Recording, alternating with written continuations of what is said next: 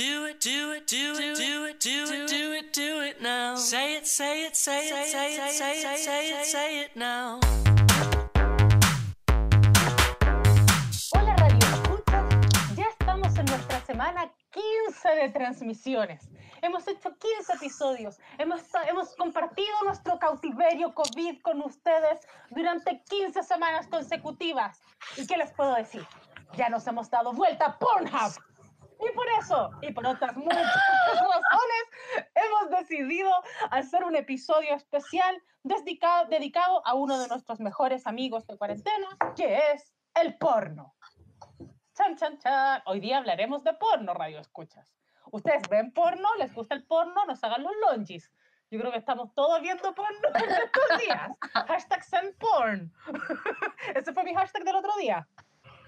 Cuéntame, Silvana, ¿a ti te Como gusta el porno? igual- ¿Ves porno? ¿Odias el porno? ¿Cómo es tu relación con el porno? Eh, mi relación con el porno es complicada, hay que decirlo. Es eh, complicada porque eh, pasó por diferentes etapas a lo largo de mi vida, porque como exponerlo así también. De ¿Ya? comienzo eh, participé como del consumo de porno gratuito, obviamente en línea, mainstream y mm, eh, de industria. Luego eh, di un giro radical al postporno y eh, actualmente me encuentro todavía en mi giro radical al postporno y eh, también como investigando y participando del trabajo sexual virtual eh, consumi- como consumidora más que, que, que atreviéndome yo a generar material, pero sí en mi giro postporno yo también me, me he invitado a, a hacer postporno yo misma. pues. Entonces, Ay, qué entretenido, me también- encanta. sí, pues, esa es mi relación con el porno. Ah, ¿Cuál es tu relación con el porno, Valeria? Ay, mi relación con el porno, bueno, yo creo que soy, yo soy una consumidora mucho más común y mainstream de porno. Eh, hasta el momento creo que no he pagado nunca por porno, solo he visto, solamente he visto porno gratuito, pero debo decir Muy que mal, visto- muy mal. Sí, muy mal, tengo que corregir mis hábitos. Bueno, hoy día voy a aprender mucho de ti, de que me vas a dar. Pero debo decir que eh, yo creo que especialmente porque he visto tanto porno, creo que he llegado a un punto en el que he desarrollado una especie como de ojo crítico pornográfico, en el que, en el que Mm. ya he aprendido y ya he desarrollado como hartos tips para en verdad encontrar material que me guste y que me parezca atractivo, porque igual es verdad que, eh, claro, ¿no? El, el porno de industria, el porno, el porno como más comercial, se vuelve súper repetitivo, pues, o sea, uno empieza a ver siempre el mismo tipo de cuerpo, siempre el mismo tipo de historias, si es que hay historias, porque a veces no las hay, ¿no? Es como simplemente Claro. el acto mismo. Entonces, eh, a mí al menos eh, en la sexualidad en general, las repeticiones me cargan, como que viva la variedad. Mm. Así que ahí también les voy a compartir algunos tips en este episodio de eh, cómo encontrar buen material o cómo uno puede justamente empezar a como desarrollar este ojo crítico y divertirnos, ¿no? Porque finalmente creo que Sí. eh, el porno, ya sea en su, en su versión más, eh, más tradicional, ¿no? Eh, más, más comercial o en, su- en sus eh, disidencias más alternativas, igual tiene, tiene finalmente este objetivo que es que nos hagamos pajitas y lo pasemos bien, ¿no? Que nos estimulemos sexualmente, claro, digámoslo, ¿no? No, no tiene... Pese a que puede, puede devenir, ¿no? A lo mejor en búsquedas estéticas o artísticas, el objetivo principal es que es un género de estimulación. Y de hecho, justamente por eso... muchas Sí, veces claro. O sea, igual. No, perdón, Sí, perdón, que continúa. muchas perdón. veces ha sido un género que ha sido visto como menor, ¿no? Como por la industria cinematográfica, pero que sabemos que es un, un género, como decíamos antes, altamente consumido, especialmente en tiempos como los de hoy, en tiempos de pandemia, y un, y un género que también levanta Especialmente por adolescentes. y billones de dólares en la industria. Sí, eh, yo ahí también diría que, que, claro, así como la función del porno mainstream va a ser que uno se erotice, muchas veces también el postporno no va a tener esa, esa intención. Ah, buenísimo. Pero eso también es interesante. Lo vamos a ver más adelante. Vamos a ver nuestro blog. Pero ahora- Pero ahora, sí, quédese, quédese escuchando hasta el final si quieres saber más de subversión. Es que de verdad tenemos muchas cosas que hablar sobre el porno. De hecho, tanto así que nos dio para tres bloques diferentes sobre diferentes temáticas. y queríamos Sí, partir el... eso es Queríamos Muy partir bueno. este bloque, este bloque primero, eh, bueno, ¿no? Abordando a lo mejor algunas de las ideas eh, o de los estereotipos incluso también como más extendidos sobre, sobre la industria del porno y también sobre las críticas más extendidas y más eh, usuales que se le hacen a, a este género. Eh, es importante y yo creo que, bueno, como por nuestro público objetivo, por el tipo de gente que sabemos que nos escucha acá en la radio. yo creo que las críticas, bueno, a estas alturas son bastante evidentes eh, y que también decir, ¿verdad?, que, pro- que provienen desde distintos ámbitos. O sea, las críticas al porno se escuchan desde ámbitos como la psicología más tradicional hasta ámbitos vinculados con el bienestar y la espiritualidad, pero también con movimientos feministas y de, de- ciencias sexuales o incluso también raciales, ¿ya? Eh, o de violencia de género, porque también existe, ¿no es cierto?, una mirada allí que eh, perpetúa ciertos tipos de comportamientos, ciertos, cier- ciertos tipos de, de corporalidades, cier- ciertos tipos de prácticas que eh, por una u otra razón empiezan a volverse también estandarizadas y empiezan a conducir la mirada y empiezan a conducir también las creencias sobre las prácticas sexuales reales, onda, fuera de cámara, ¿ya? de modo súper específico. Entonces eso es importante tenerlo como alerta eh, alerta no en un sentido así como de riesgoso, no, por favor, no en ese sentido, sino que en un sentido de, de estar atentos. A lo mejor esa es la palabra, ¿no? Como Sí, ahí también es, sí, es importante que como eh, auditores, como televidentes o cualquier otro tipo de consumo de material, siempre tenemos que estar eh, sospechosos y sabiendo también que las imágenes o los contenidos en general, incluso las lecturas, eh, no son inocentes, siempre están eh, conducía y como bien decía Laval, hay un marco, ¿verdad? Como que de repente eh, cuando hay, hay, no sé, eh, violencia o cualquier otro gesto en el material que estamos consumiendo, ahí también hay una opinión sobre ese tipo de cosas.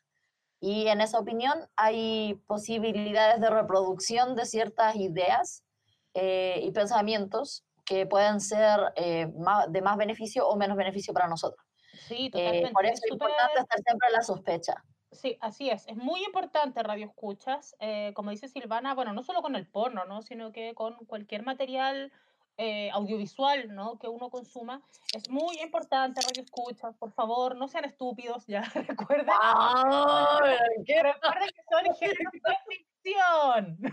Y como géneros de No, ficción, ¿ya? Son géneros que están construidos, son miradas construidas. Hay una persona que crea esos contenidos y hay personas que los editan, ¿ya? Para cumplir determinados objetivos. El porno no es igual que la sexualidad fuera de pantalla. Ahora, nos ofrece fantasías, por supuesto, y somos libres de interpretarlas y reinterpretarlas como queramos. Pero también tenemos que ser conscientes de que se nos están planteando tipos, tipologías de cuerpos que no necesariamente van a ser las tipologías de cuerpos a las cuales uno tenga acceso, ¿ya? O tipologías de cuerpo que tengan que coincidir o no con mi propia tipología. Eso lo hablamos, vayan hacia atrás, radio escuchas, y eso lo hablamos sin ir más lejos en nuestro capítulo de vulvas. Pero podríamos agregar los penes también, ¿no? En el, el porno en general Quizás también lo de hablamos en nuestro, quizás también lo hablamos en nuestro capítulo de Anos. ¿De vulvas? En el capítulo ano de, también. anos. Sí, Bueno, hablamos de anos, hablamos de vulvas, ahora podemos agregar los penes. El porno nos muestra anos, vulvas y penes muy particulares, ¿ya? que no es que no existan en la vida real, por supuesto que existen, de hecho son performers, eh, son personas reales, ya eh, lo que vemos allí, pero ya no necesariamente se condicen con las experiencias cotidianas que uno pueda tener. Entonces es importante distinguir, ¿verdad? Esa, ese ámbito de la fantasía que nos puede poner súper cachondos, y insisto, ¿no? Que incluso puede estimular nuestra imaginación para ir probando cosas, ¿ya? Con el plano como de la realidad, ¿ya? Y de cómo funcionan en el fondo las, las, eh, relaciones sexuales en la, en la cotidianidad. Oye, ahí- igual, ¿sabéis que Sí, te- me, me acordé ahora eh, de, un, de un documental que está a disposición en Netflix, sin ánimo de querer hacerle ninguna promoción a Netflix, si lo pueden encontrar pirata mejor todavía, eh, y eh, se llama Hot Girls Wanted. Ah, bueno, sí, eh, bueno, y es una serie documental y también tiene una película documental, tiene como los dos materiales. Yo vi los dos materiales. Yo re- recomendaría la serie, me pareció más interesante, en tanto se detiene por capítulo en diferentes cosas. Ya uno, por ejemplo, el trabajo sexual virtual, cómo eso puede devenir en entrar en la, en la industria pornográfica. Y luego hay un montón de casos, hay un capítulo sobre, racializ eh, sobre el porno racializado, eh, hay, hay de todo. Entonces, si pueden pegarle un ojo, está bueno. Eh, no es porno, sino que es una revisión a la industria del porno. Mm. eh, Hay otro también que se llama After Porn Ends, que también es- a mí me gusta más el que está diciendo Silvana, pero este otro igual está bueno porque, claro, como que le hace seguimiento a gente que trabajó en la industria y, claro, ¿no? Como un poco como qué es lo que le pasó después, gente que ha continuado en la industria o no, o a través de otro tipo de estrategias. Entonces ahí también está bueno como para revisar, en el fondo, cómo opera, cómo opera la industria desde dentro, ¿no? Y también son cosas Sí. interesantes a tener en cuenta a propósito de estas alertas o de estas atenciones críticas que les mencionábamos Sí. antes. Y como que para ser suspicaz o comenzar a sospechar, igual eh, es bueno de repente empezar a entender cómo funcionan esas industrias. Sí, Entonces totalmente. ahí hay dos materiales que son como accesibles y... Oye, es que acabo de tener un lapsus lingüístico. ¿Ahí se usa asequible o accesible?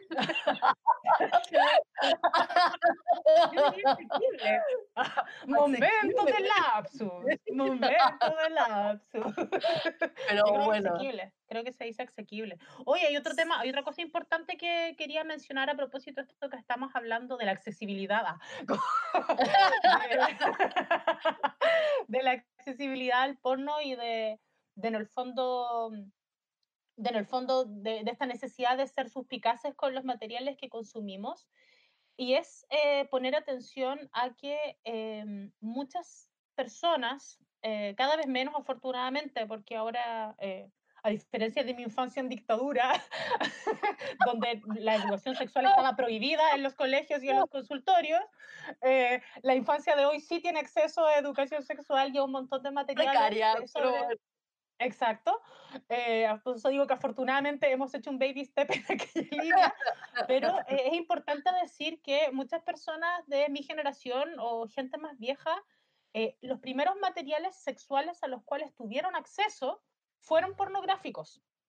Y eso es súper interesante de advertir en términos de eh, entender que eh, ese material que no fue pensado con ese objetivo, o sea, la gente que ha hecho porno nunca lo ha hecho pensando en, oh, vamos a generar un material de educación sexual para jóvenes adolescentes, o, o para qué decir mucho menos para niños, ¿no? O sea, es un material para adultos que cumple, como dijimos antes, un objetivo súper concreto que es erotizar y generar pajitas y fantasías, ¿ya? Pero fue un material que por eh, diferentes razones, ¿no? De ineficacia, de ineficacia política o porque eh, por la existencia de tabúes, qué sé yo, en el ámbito familiar, etcétera, finalmente empezó a cumplir ese rol, ¿ya?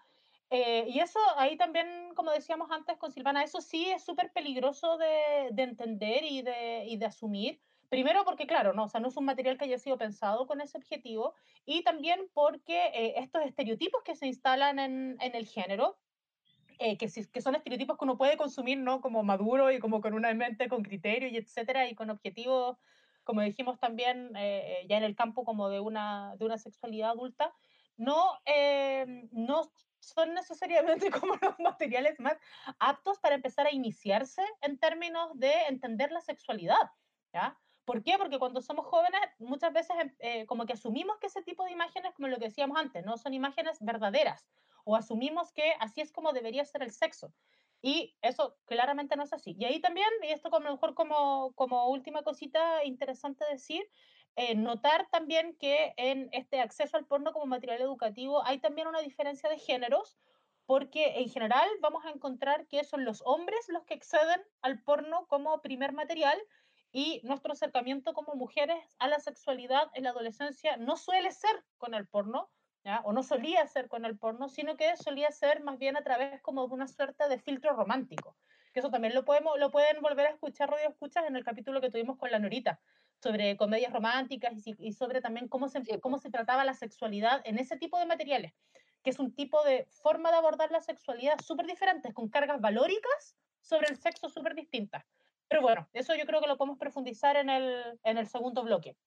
Sí, eh, ahora vamos a dejarlos con música y quisiéramos hacer y dedicar este capítulo como mm, a Rosario Blefari, que murió eh, durante esta semana y a mí en, lo personal me causa un gran dolor. Entonces los voy a dejar con eh, Suárez y la canción Río Paraná.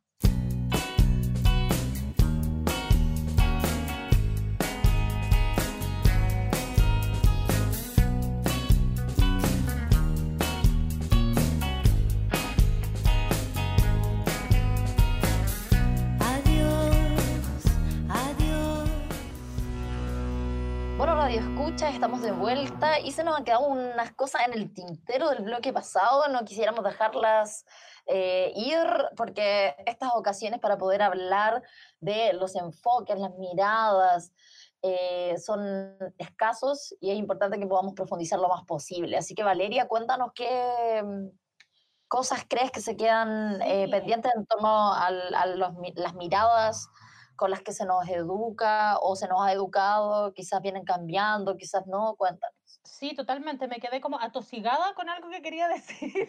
Justo el bloque anterior, ¿verdad? Nos quedamos hablando de cómo em, uno podía identificar eh, un sesgo de género en las formas en las cuales hemos, em, nos hemos ido educando sexualmente. Decíamos que muchas veces los hombres tienen sus primeros acercamientos a la sexualidad a través de material pornográfico y que en general las niñas teníamos un acceso a la sexualidad a través de otro tipo de materiales audiovisuales que son las comedias románticas, que vienen evidentemente filtradas, ¿no? Como por este sesgo eh, del afecto, ¿ya? de los afectos, de las relaciones amorosas. Eh, en el porno vemos que el sexo es algo que generalmente sucede de forma casual, ¿no? que tiene, donde se nos muestran vínculos más bien utilitarios entre las personas, mientras que en las películas románticas el sexo aparece como la culminación de una relación afectiva o como la culminación de una maduración eh, de afectos entre las personas. Entonces, eh, creo que eso es súper interesante a propósito de entender cómo se nos ha educado como hombres y mujeres en relación a las relaciones sexuales, ¿no? Como unos entendiendo que el sexo puede ser casual y hasta divertido, y otros entendiendo como que el sexo tiene un, eh, el sexo tiene un montón de sesgos moralizantes. Entonces, eh, Sí, me parece súper interesante y súper bueno como que eso esté cambiando. Y por eso, de hecho, como que yo siempre invito a las niñas también a ver porno, ¿no? O sea, no digo las niñas a las menores de edad, me refiero a las chicas, a las mujeres, ¿no? A, las personas, a las personas de sexo femenino o de género, de género femenino. No quiero que se atrapándose. estoy incitando, incitando a menores al consumo de pornografía. Oye, eh, yo quisiera hacer como Pero sí, mi eso, pequeña como- misión. Sí, de eso, ¿Cómo? como decir que, decir que pienso que es bueno también como romper, romper esos estereotipos y romper esos acercamientos eh, de género a la sexualidad. Eso quería decir. Sí, yo en, en mi pequeña misión no binaria voy a decir también que es súper eh, complejo el acercamiento al porno que se puede tener, por ejemplo, siendo adolescente y participando como de las disidencias. Por ejemplo, eh, no sé, eh, desde eh, la vereda lésbica, por ejemplo, el acercarse por, pri- eh, por primera vez al porno lésbico de industria, eh, te muestran una imagen de la lesbiandad que es eh, de consumo eh, masculino y que ocurre como excusa para el placer masculino. Entonces, para una eh, pequeña lesbiana en búsqueda de referentes, ese tipo de cosas también son eh, súper complicadas, vamos a decirlo así. Sí, más que simplemente, o sea, porque, porque también se puede entender que dentro de esas industrias las miradas de las disidencias son también miradas súper violentas.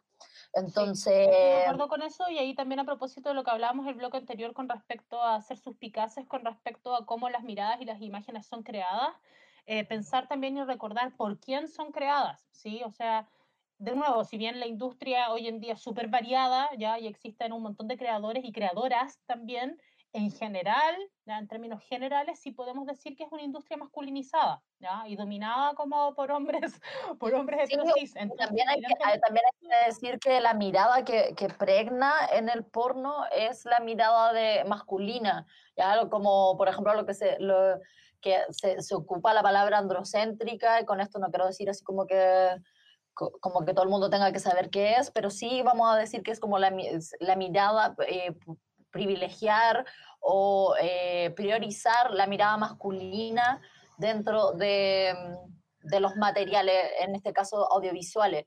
También podemos decir que eh, es que, eh, claro, esa, esa masculinidad que se prioriza es una masculinidad entendida por lo hegemónico, no es una, no, es una no son las nuevas masculinidades o los otros tipos de masculinidades que sabemos que existen. Exacto, por eso decidimos, bueno, el, último bloque, ahí spoiler alert, vamos a hablarle un poco más acerca de disidencias, porno alternativo, post-porno, etcétera. Em, como justamente para hablarles también como de esas otras posibilidades si es que ustedes se resisten al porno mainstream por la razón voluntaria, ¿no es cierto?, que, que decía. Es que yo estaría de acuerdo. ¿ah? Sí, total, total. Igual a mí me importa decir como, bueno, como alta consumidora de porno, que, sobre todo hoy día, eh, y eso también en, términos de eh, quitar los estereotipos, ¿no? Eh, que, que, es lo que hemos venido trabajando en un montón de episodios de Poliamorosa. Hoy en día, chiquillos y chiquillas, existe caleta de porno. Caleta de porno. Y eso significa que, por supuesto, existe mucha mierda, demasiada, o sea, y además mierda que llega involuntariamente a ti, ¿ya? Hay un dicho muy gracioso que me encanta, que es como tú no buscas porno, el porno, el porno te busca a ti, como que aparece en tu computador, ¿ya? Y dentro de ello... Sí, pues, como de repente incluso en páginas que no diría así, pero ¿por, qué? Y aparece, claro, y aparece un banner porno. Pero eso mismo, chiquillos y chiquillas, eso mismo hace que también dentro del porno tradicional haya mucha variedad, muchísima. Entonces, ahí, por ejemplo, un tip, ¿ya? Si ustedes empiezan a ver porno y ya tienen ciertas fantasías o cierto tipo de cosas que les interese ver, realmente es cosa que lo pongan en el buscador. O sea, pueden poner hasta Viejito Pascuero, que de hecho nuestra editora Antonia nos contó que lo había hecho alguna vez. o pueden poner, no sé, porno de oficina porno de gimnasios, masajes, porno gay derechamente, ¿no? O sea, pueden poner realmente lo que quieran y si ustedes se dedican un tiempo como a ir filtrando, ¿ya? Les van a aparecer cosas muy entretenidas, ¿ya? También, por ejemplo, pueden filtrar entre si ustedes quieren ver historias, o sea, les interesa ver algún tipo de micronarrativa, o si les interesa, por ejemplo, ver solamente una parte del cuerpo, ¿ya? sea, hoy día estoy con ganas de ver fotos, solamente quiero ver fotos. Listo, te vas como específicamente y buscas aquella parte del cuerpo. Entonces, esa variedad ya es importante como de, de, de, tenerla, de tenerlas en cuenta porque nos va a permitir como salir también, obviamente dentro de, dentro de un rango, ya, ya hablamos de que la industria tiene como ciertas limitaciones que son las industrias finalmente como de los cuerpos comercializados, ¿no? Pero que eso nos va a permitir como salir de ciertos rangos y eh, y podernos entretener también. Ah, otro tip que les quería dar, bueno, que es como bien evidente, pero, pero ya que estamos en tips, eh, otro tips que, que yo les puedo dar es ir guardando obviamente los nombres de los directores que les gustan, de los performers, ¿ya? Eh, o también como ir guardando como las palabras clave, porque los mismos buscadores después te van empezando a ofrecer materiales que son similares a los materiales que te han gustado. Así igual es duro eso, porque hay que hablar también de que ahí en Internet todo está ya mediado como también por los algoritmos y algunos, eh, los más sofisticados, como por inteligencia artificial también, que, que, que en el fondo guía la mirada. Eh, y eso como que también hay que tenerlo en cuenta. Eh, porque así como uno tiene que estar siempre pendiente en la sospecha y todo, también se puede leer que no quiero que suene raro también, pero se puede leer lo que el algoritmo está pensando de ti. Y eso también es, una forma de, de, de, despejarse, ¿cachai? Como de leerse uno mismo también. Entonces ahí, no sé, invitación y eso mediante todos los algoritmos. Sí, pero, eso es para otro capítulo. Sí, eso lo encuentro súper interesante también como forma de autoconocimiento, ¿cachai? Como forma de darte cuenta, bueno, no solamente de cómo se están moldeando tus placeres desde fuera, sino eh, de, justamente, ¿no? Como de hacer como un mapeo de tus placeres, como qué cosas estaba viendo yo antes, como ese camino hacia dónde me llevó, ¿cachai? Como, ¿por qué ahora, me, ¿por qué ahora me gusta este tipo de, de, videos y antes me gustaban estos otros? Y eso también creo que es súper interesante en términos como del autodescubrimiento sexual. Mira, ahí hay otro, otro tema positivo del porno que... que yo, ahí como que diría que, que, arma de doble filo como casi todo lo que tiene que ver con la imagen. Y con las eh, tecnologías en general, pues obvio. Eso, porque en el fondo también uno podría decir, bueno, ¿hasta dónde elegí esto? Y, entre, y, y en realidad me lo, me lo pusieron entre tantas sugerencias del algoritmo, ¿cachai? Y también Pero uno puede- eso, claro, pues, pero eso es lo que te digo yo, que eso es como con todas las tecnologías que uno utiliza, Sí, o sea, si es por sí, eso hasta el celular, hasta los restaurantes donde va y ¿cachai? Todo. pues. Obvio, por eso también está, está eh, importante que eh, antes de confiar tan ciegamente en esos, eh, esas tecnologías podamos también educarnos, eh, entender cómo funcionan Sí. y desentramarlas en lo posible. Oye, y otra cosa que también yo utilizo caleta como tip y que se los puedo recomendar a los radioescuchas, o sea, bueno, si es que están como en esta onda que les digo yo, como de, de afinar el ojo crítico en el porno, o incluso también como del, como del, del descubrimiento, como de, de cómo, del descubrimiento de la práctica sexual, ¿no? En, en concreto, sobre todo ahora que estamos recluidos y que no tenemos la posibilidad de andar teniendo sexo casual con muchas personas distintas, ¿no? Eh, eh, una cosa, ponte tú, que yo estaba haciendo caleta ahora último, es como que me quedo muy, muy pegada en las técnicas, ¿cachai? Como que me doy, ponte tú, el tiro cuenta, por ejemplo, cuando es un manoseo, que es un sobajeo rápido y como que simplemente es como pasarle la mano por la vulva a la mina, o cuando hay una detención y cuando hay detalle. Y también me quedo muy fijada, por ejemplo, en los tipos de gemidos. Encuentro que es muy evidente cuando los performers lo están pasando bien o cuando es falso.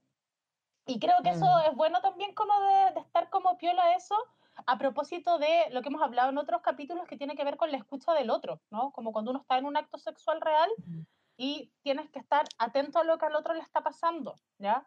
Eh, como que encuentro que eso en el porno también se ve súper, es como muy evidente, es muy, muy evidente cuando los gemidos son fingidos y cuando los gestos, los gestos sexuales son, eh, hasta incluso uno podría hablar como de porno que le copia el porno, o sea, como que dentro del porno los performers están intentando hacer una relación sexual pornográfica y no una relación sexual eh, en la cual am- ambos o más personas estén involucrados como en tiempo presente en lo que está sucediendo. Y Sí, es que igual hay que, hay que decir que hay representación. po. Encuentro materiales muy... Perdón, no como que a mí al menos como que ahora que he empezado como a, a eso, ¿no? Como a darme el tiempo y empezar a encontrar estos materiales que yo en, en mi léxico, en mi mente, como que Claro. yo encuentro que son más reales, ¿no? Como más orgánicos, Mm. he encontrado materiales como muy hot, como muy bacán, porque claro, ¿no? Como que en verdad puedes em- estar viendo como el detalle del, del gesto técnico amatorio, ¿cachai? Eh, que se está utilizando.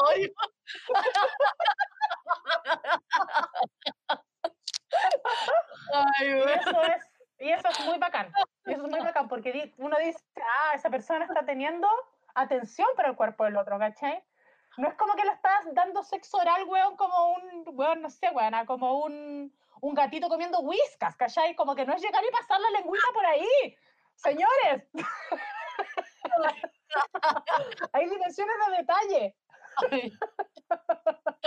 Bueno, Bueno, oye, Yo creo que ahí les dimos hartos tips, hartos tips. Quédense con nosotros para el bloque siguiente, Radio Escuchas. Vamos a ahondar en las posibilidades del porno alternativo, del cine erótico, del, del post-porno, etc. Y siguiendo, ¿no es cierto?, en nuestro episodio Baby Homenaje a Rosario Blefari, los dejamos ahora con convicciones.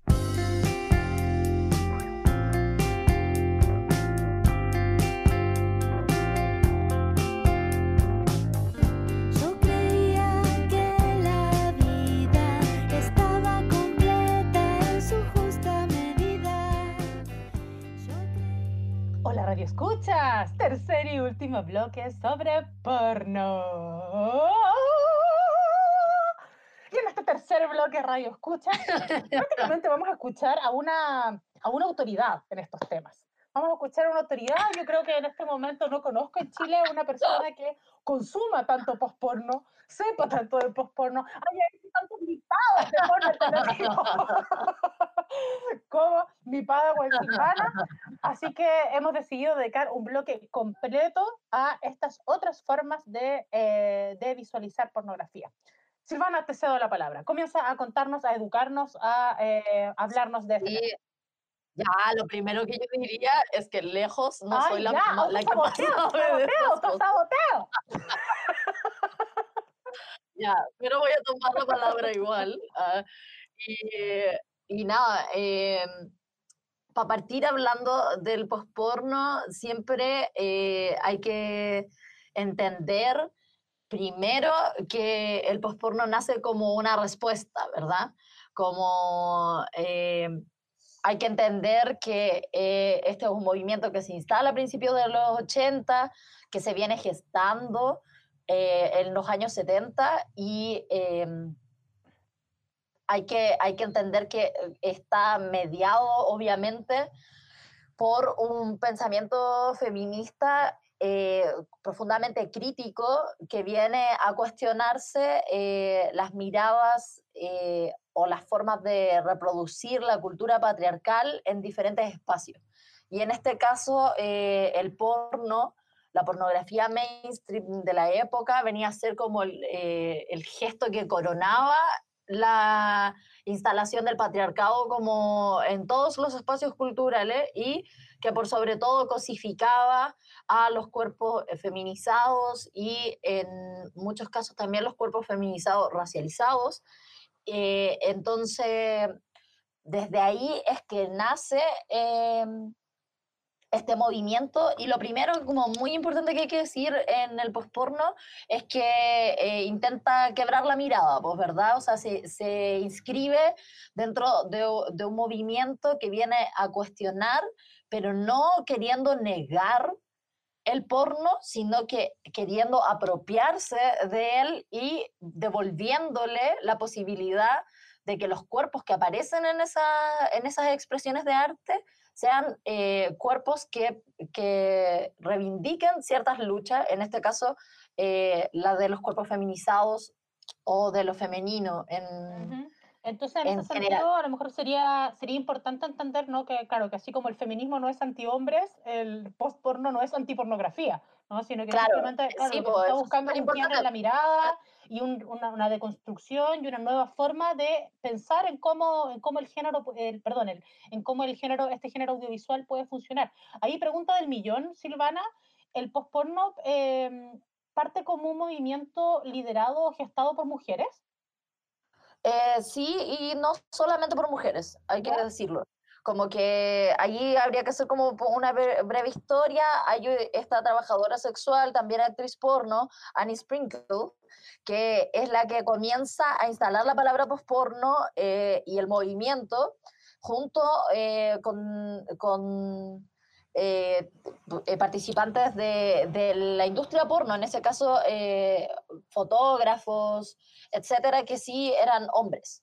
¿Ya? Pero eh, también habían, por otro lado, como eh, teóricos, teóricas en este caso, como versando sobre eh, lo, que, lo que se va a instalar luego como posporno.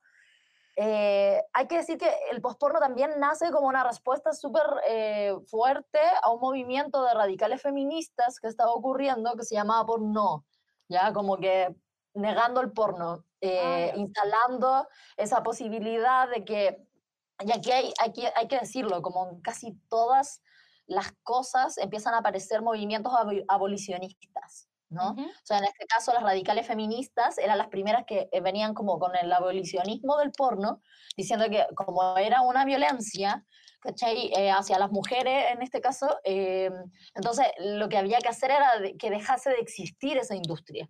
Ya, ¿Y Eh, eran, y eran movimientos también como antiprostitución? Como que se vincula con eso, ¿no?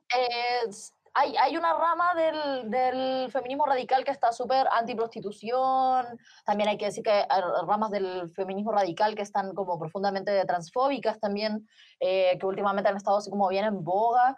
No me gustaría detenerme en eso porque podríamos ahí dejarlo vamos a otro otro capítulo. Sí, eso Pero- podríamos un capítulo a eso, ¿ah? Totalmente. Sí, ¿sabéis qué? Sobre todo porque últimamente está como de que full, eh, no, no sé, está como muy importante para la gente eh, diferenciarse. Yo soy eh, no sé cuánto, no sé cuánto, como muchos Ay, títulos, serio, ¿verdad? yo detesto tanto O sea- eso, como que odio demasiado. ¿Sabes? Creo Es que la única, la, única de- de- la única categorización en la que me siento cómoda es decir que soy libra, porque soy una persona muy libra. Y sin sin ascendente, gracias. Sí, como es lo único que puedo decir que me identifico. Me identifico caleta con mi signo zodiacal, pero no me identifico, bueno, ni con el signo zodiacal chino me identifico. O sea, es como que ya soy mono, eh, mm, ya, ok. No me identifico con nada, weón. No me identifico con ninguna de las letritas del movimiento LGTBI, weón. No, ni o sea, sé es decir a que- qué me dedico. Es que podríamos, podríamos hablar también en otro momento como del problema de las categorías, porque Ay, ese es un problema obvio. grande. Y yo creo que para ahora, ahora, no sé, pues, en movimientos de disidencia y en el feminismo también está, o bueno, los feminismos obviamente, eh, está resultando como problemático, al mismo tiempo atractivo, ¿no? Yo no estoy diciendo que la gente de, de encontrarse identificada con ciertas cosas, pero sí eh, pasaba, por ejemplo, como al momento de abordar el porno, eh, habían esa- esas radicalidades eh, que también uno puede decir dentro de, la misma, de los mismos feminismos. Hay feminismos que son eh, más conservadores con una idea biologicista y que ahí uno podría preguntarse también si eh, esa idea de biología es correcta y luego también te podría preguntar como si eso es muy si eso es realmente feminismo. Pero bueno eso quizás lo dejamos para otro momento. Eh, porque se nos va a acabar el tiempo. Y estamos hablando de porno. Bueno pucha, hay un montón de cosas que decir de porno eh, ahí le hice como la mirada más histórica Sí, es que quería, perdona que te interrumpa, es que pienso que también en favor del tiempo, como Oh, algo importante que podrías eh, comentarle a nuestros radioescuchas es qué tipo de qué tipo de cosas vamos a ver cuando veamos material por- eh, post-pornográfico. Vamos a ver cosas radicalmente distintas al porno tradicional, vamos a ver lo mismo pero por otro tipo de cuerpo. O sea, cuéntale a una persona que no tenga idea de lo que es esto, con qué tipo de materiales se va a encontrar, qué cosas va a ver. Eso es lo interesante también del postporno, que en el momento en que se, se eh, propone quebrar la mirada pornográfica, entonces va a postular eh, diferentes problemáticas sobre la desnudez y a- va a haber muchas veces postporno que ni siquiera recurra a la desnudez o al coito Ya. o al- a la penetración, por ejemplo, o a, a diferentes... eh, como ex- eh, no sé, imágenes explícitas del sexo. Por ejemplo, a mí, a me el gusta- fondo, en el fondo lo que hace ahí es como eh, ex- explotar la noción de lo erótico en un sentido súper amplio. claro, o sea, en el fondo, eh, uno de, los, de los objetivos del postporno va a ser eh, subvertir la erótica, subvertir las ideas sobre la erótica, y en ese sentido nos vamos a encontrar también con mucho material informativo. Por ejemplo, hay eh, una hay una eh, película que es más o menos reciente y que la expusieron en el eh, Festival Excéntrico de que es un festival que se hace mayormente en Valparaíso, pero eh, tuvo una edición en Santiago justo antes de que quedara la embarrada con la pandemia. Y en ese mm, eh, festival se expuso esta película que se llamaba La- La- El agua nos moja y se habla como de la ecosexualidad que es como eh, término más o menos reciente, eh, que, se, que buscan instalar en torno como a la gente que se erotiza o que tiene la posibilidad o quiere experimentar la posibilidad de, erotita- de erotizarse con los medios naturales. Y en este caso, Ah, en buenísimo. O sea, el agua. De hecho, ahí están llevando también, pues como lo que te decía yo antes, está ¿se acuerdan? ¿Se acuerdan, Radio Escuchas, que les hablamos de la agüita y el jengibre? De películas entonces estarían hiper extrapolando aquello. y de hecho, encontré una palabra que les quería compartir a propósito de los materiales naturales, que tengo que compartirse a las radioescuchas porque dije, hay que aprender de todo, y ya que estamos hablando de la naturaleza como estimulación, estimulación sexual, les quiero compartir. Acá está. ¡Ay! No, maldición, la perdí. ¡No! No, la había guardado especialmente para este capítulo, que es eh, la gente que se, que se excita con frutas y verduras.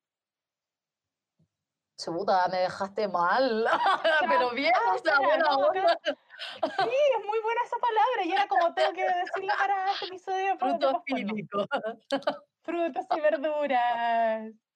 Bueno, pero igual, mientras encontráis la palabra, eh, en el fondo como que nos vamos a encontrar igual en el postporno con caleta de material informativo sobre eh, un montón de cosas, pero también, eh, o sea, digo un montón de cosas para no puntualizar, pero quizás sí vale la pena decir como que, por ejemplo, vamos a encontrar material sobre BDSM, eh, vamos a encontrar material eh, que no precisamente sea de la práctica, sino que eh, de información sobre eh, las sensaciones eh, que produce la práctica, Ay, eh, sin necesidad de verlo, ¿cachai? O sea, no, no, no voy a ver la práctica, pero sí voy a escuchar a alguien hablar sobre, aprender. Claro, o también hablar sobre las diferencias corporales. Ay, qué eh, me encantó. Vamos a ver gente como mostrando cuerpos que usualmente no vamos a ver en el porno mainstream. eh, en este caso, no sé, eh, penes pequeños, eh, no sé, diferentes tipos de vulvas, genitales no blanqueados, cuerpos racializados no hipersexualizados por una mirada que, que además eh, está total, como que por ejemplo la, la mirada mainstream tiende a, que, a utilizar a los cuerpos racializados como, Como fetiche. estereotipos, en, fetiche y además estereotipos en torno a la blanquitud. ¿Cachai? Como que el, el, entonces esta persona, el hombre cis negro, quiere follar siempre con la mujer cis blanca. Y eso eh, no solo es, es mentira, sino que además eh, ayuda a profundizar ciertos prejuicios para con las personas racializadas. Y eso es súper complejo. En el postporno vamos a ver todo lo contrario. Vamos a ver como las sexualidades de esas personas eh, expresándose desde la tranquilidad del cotidiano también. eh, y también vamos a ver mucho eh, el enfoque artístico, porque al final eh, eh, hay, que, hay que comprender que también el postporno como movimiento de arte se hace cargo de una lucha sociopolítica, pero también con una perspectiva artística. Oye, Entonces también vamos a me- ver sí, Antes que se me olvide, la palabra es dendrofilia. dendrofilia. Dendrofilia, que Ah es la masturbación con frutas o vegetales. La voy a poner Ah, cuerpos poliamorosos eh, para ustedes, radio escuchas. bacán. Perdón de haber interrumpido con esto, pero es que ya me acordé y si me acordé de la palabra tenía que decirla porque si no la voy a olvidar nuevamente rápido. Sí, hoy está mejor- bueno. A lo mejor Podríamos hablar en a lo que estabais diciendo también, podríamos decir Sí. entonces que el postporno es eh, un movimiento artístico. ¿Se genera desde ahí Sí, con este objetivo? sí. Sí, desde de comienzo yo diría que, que sí, o al menos tiene que ver con una respuesta del arte eh, en torno a la problemática que, que proponía eh, el porno y la problemática que propuso también el abolirlo, como el, el cancelar, la, como la, esa, esa que hoy día está tan en boga, ¿no? Como lo de la cancelación de ciertas cosas por no pertenecer a, a como entre comillas lo, lo correcto o lo que debería seguir instalándose. Entonces, también vale decir que el movimiento del posporno y bueno, así todas las cosas que derivan luego del posporno, eh, también van a, van a tomar esa violencia y no la van a negar, sino que van a ver la posibilidad de subvertir esa violencia desde sus propias imágenes. Entonces, sí, también como que eh, el posporno se va a centrar y luego ya va a haber como eh, un, un movimiento que profundice en aquello que es, por ejemplo, las sensaciones de lo erótico. Por ejemplo, tener una película que sean solo texturas, en donde, no sé, yo, por ejemplo, puedo estar viendo 15 minutos como una piel rosa un vidrio, por ejemplo, y puede hacer diferentes tipos de presiones, y eso con, eh, en, conju- en conjunto con cierto enfoque, color, eh, sonido, puede producir efectivamente una sensación erótica sin ser lo que se espera del erotismo, ¿no? Como eh, no tengo que ver un genital para poder erotizarme como con un material que sí ocupa el cuerpo, pero no de la manera que estamos esperando que lo utilice la pornografía. Total. Ahí no sé, Entonces- si, no sé si me podría ver un video de 15 minutos de una mano con un vidrio, pero abiertos a experimentar. Pero no, si no solo la mano. Bueno, ahí te, ahí te mando cosas, ¿no? Ah, eso iba a decir, que quieren que les mandemos, tenemos una lista de, de diferentes pornos, porno mainstream y postporno, eh, en cuerpos poliamorosos. eh, si la piden, se las mandamos. Sí. Así que mm, escriban mensajes internos. Eh, lo otro es que ya se nos acabó el tiempo, loco, fue muy corto esto, como que yo Mm. también hablo lento, radio escuchas, entonces como que me pasa que a veces por querer explicarme hablo lento. Pero yo creo Pero que bueno, somos un buen, un buen equipo, porque yo hablo muy rápido. yo hablo muy rápido, radio escuchas. A veces ni yo me entiendo a Sí. mí misma. Me sorprende que ustedes me entiendan.